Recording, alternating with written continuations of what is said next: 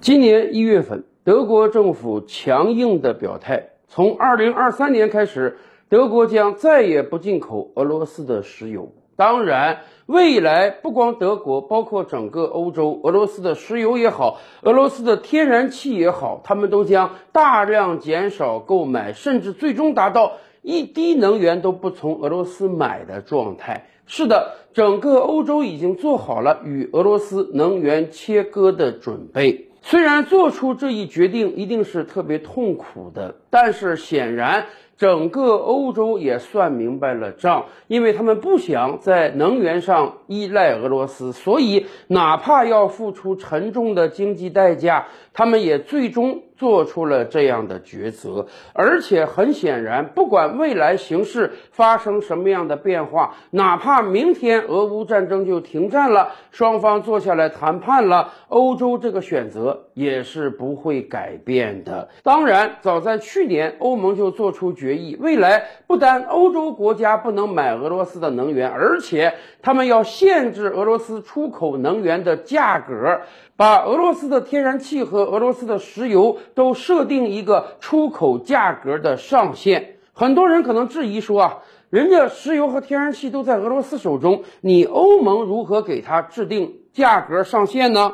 毕竟，美元还是世界通用货币。美国可以利用它的长臂管辖权，使得那些不遵守价格上限的公司和国家遭受到美国的制裁。所以，从这个层面上讲，欧盟和美国的价格上限是有一定作用的。所以，一段时间以来。国际油价在不断的下跌，以至于俄罗斯出口原油的价格都破天荒的降到了三十七美元一桶。要知道，这个价格可比俄罗斯的开采成本要高。也就是说，俄乌战争打了快一年之后，西方世界真的找到了能够针对俄罗斯的武器。美国把贸易武器化，把金融武器化。导致俄罗斯不能靠卖能源赚到足够的钱，所以很多人担心俄罗斯能不能撑得下去。但是反过来，任何事情都有它的两面性。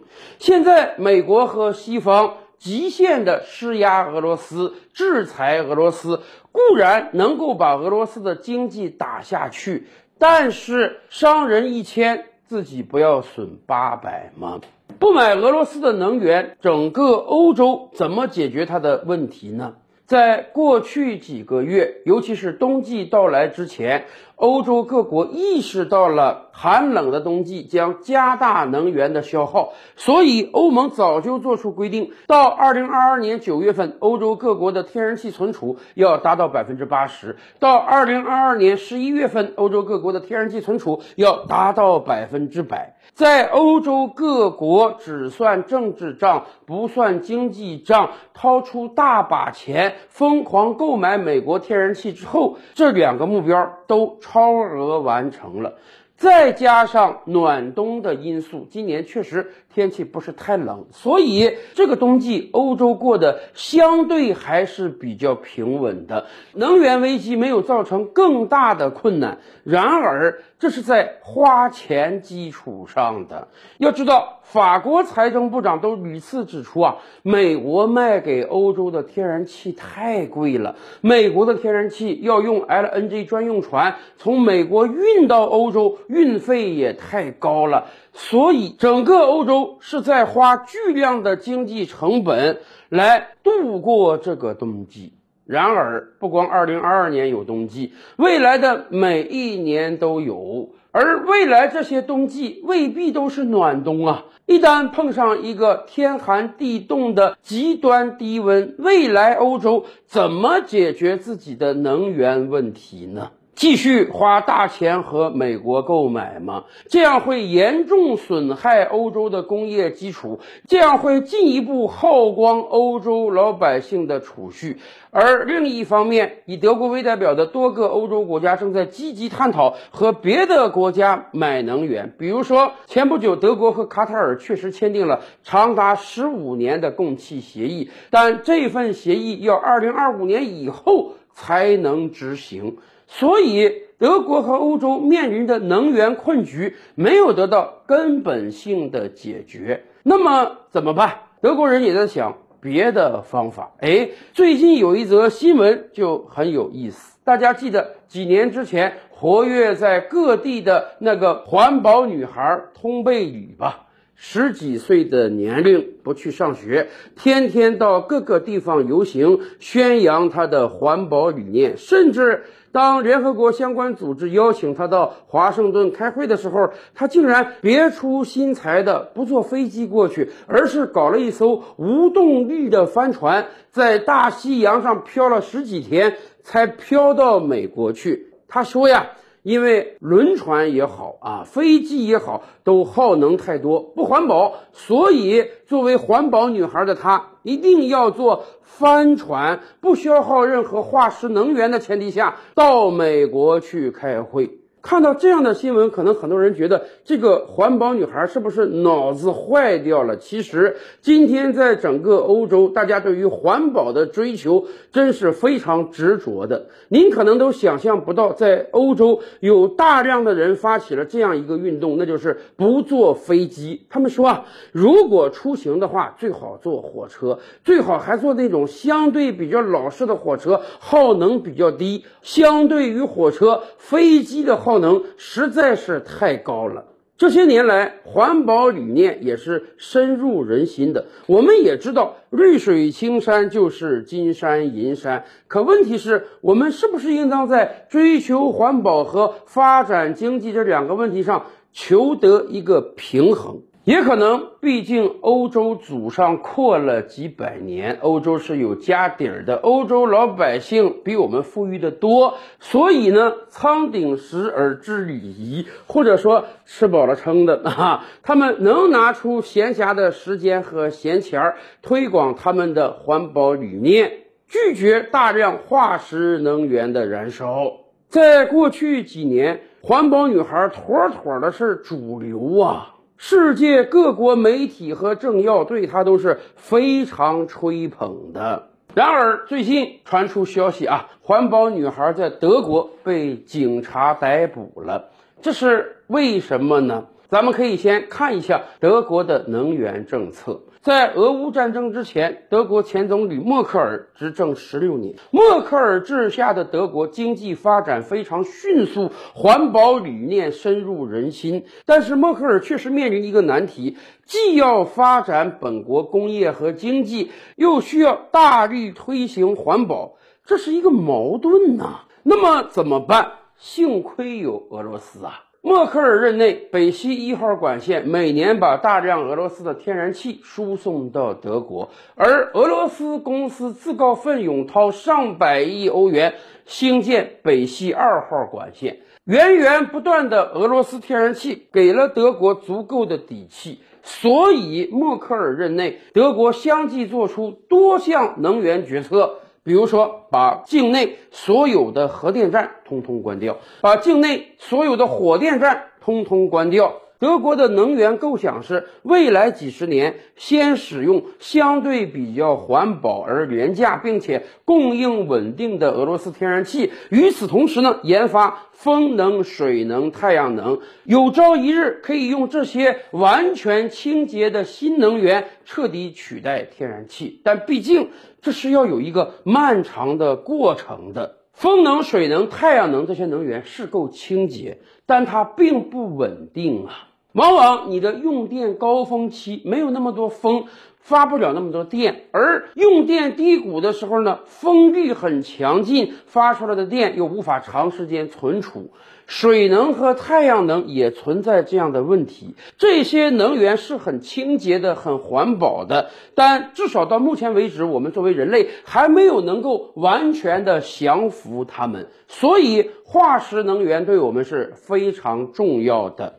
幸亏有了俄罗斯的天然气，可以让德国把看起来有点危险的核电厂关掉，把污染非常严重的火电厂也关掉。这些年来，西方国家纷纷制定目标，到哪一年碳达峰，到哪一年碳中和。咱们这么讲吧，对于德国这样一个国家，如果没有俄罗斯的天然气，它是无法推行它的环保理念的。果不其然，当德国最终做出决定，彻底和俄罗斯能源脱钩之后，一方面他们要花大钱买美国的能源，另一方面，德国已经做出决议了，要把境内大量的火电站和核电站恢复起来。是的。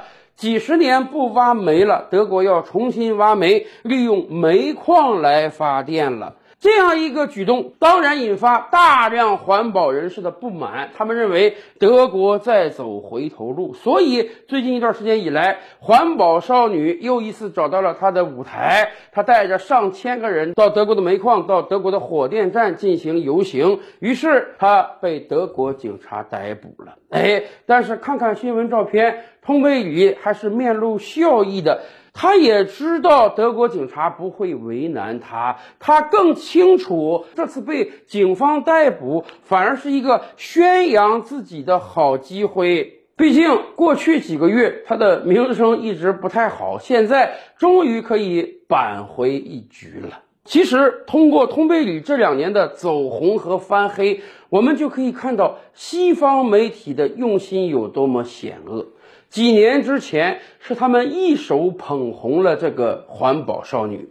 十几岁的年龄，同龄人都在学校中接受教育，可是他却在欧美各国宣扬他的所谓极端环保理念，而且拥有大量拥趸，甚至西方世界很多国家的政治领袖都不得不出来和他见面。赞扬他的环保理念，因为这些人也是要骗选票的。我记得当时，也就是俄罗斯总统普京对他的行为有过质疑。普京其实表达了一个很朴素的观念，那就是孩子就是孩子，学生时代你就是应当学习知识，不要把大好青春浪费在这些无用的游行上。普京当时就指出，通佩里就是西方媒体制造出来的一个网红。然而，谁能想到，当俄乌战争打响之后，西方世界，尤其是德国，突然意识到自己的能源出了重大问题，他们面临一个尴尬境界，那就是一方面要花大钱支援乌克兰，被绑在美国的战车之上，把俄罗斯视为敌国；另一方面呢，他们又无比依赖俄罗斯的天然气和石油。他们无法马上和俄罗斯做切割，所以一时之间，大量西方媒体把矛头指向了这位环保女孩。他们说，这位环保女孩是拿了俄罗斯的钱的，通贝里可能是普京的间谍。他过去这些年在欧洲宣扬环保理念，让欧洲各国把什么火电站、核电站通通给关掉了，这是一个巨大的阴谋。只有这样做，才能让欧洲各国，尤其是德国，换上对俄罗斯的能源依赖症，把自己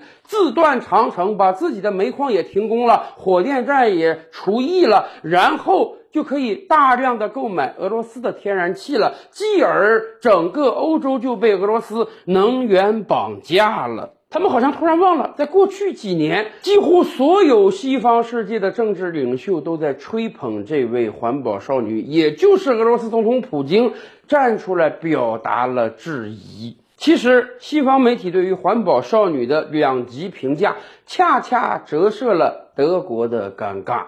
一方面，德国作为欧洲大陆上经济最发达的国家，是一定大量需要能源的。德国和美国不一样，没有成功的页岩油革命，不能在能源上自给自足，所以德国面临的尴尬处境是：要不然我就得和俄罗斯买大量的天然气和石油，要不然我就得发展本国的化石能源产业。可是你挖煤矿、开火电站，就会造成空气污染，就会造成不环保。而而这又是德国大量民众反对的。要知道，一方面在最新组成的德国联合政府中，绿党已经占有一席了；另一方面，马斯克的特斯拉超级工厂在德国建造的速度特别慢，严重拖累了它的进程。其主要原因就是因为德国国内环保人士太多了，导致特斯拉工厂面临着无数的诉讼，大大拖累了自己的建厂速度。是的，显然德国人是不可以既要又要的。你既要环保，又要本国经济发展，这是不可能的。在拒绝了俄罗斯的能源之后，德国一方面要花大头钱和美国买能源，另一方面把火电站和核电站又捡起来了。未来，一方面，德国经济会因为高昂的能源价格而受到拖累；另一方面，此前制定的碳达峰和碳中和目标能够完成吗？大量的德国环保主义的拥趸，在下一轮投票中会把票投给谁呢？所以，对于德国而言，全面拒绝俄罗斯的能源是一个好的选择吗？照理拍案。本回书着落在此，欲知大千世界尚有何等惊奇，自然是且听下回分解。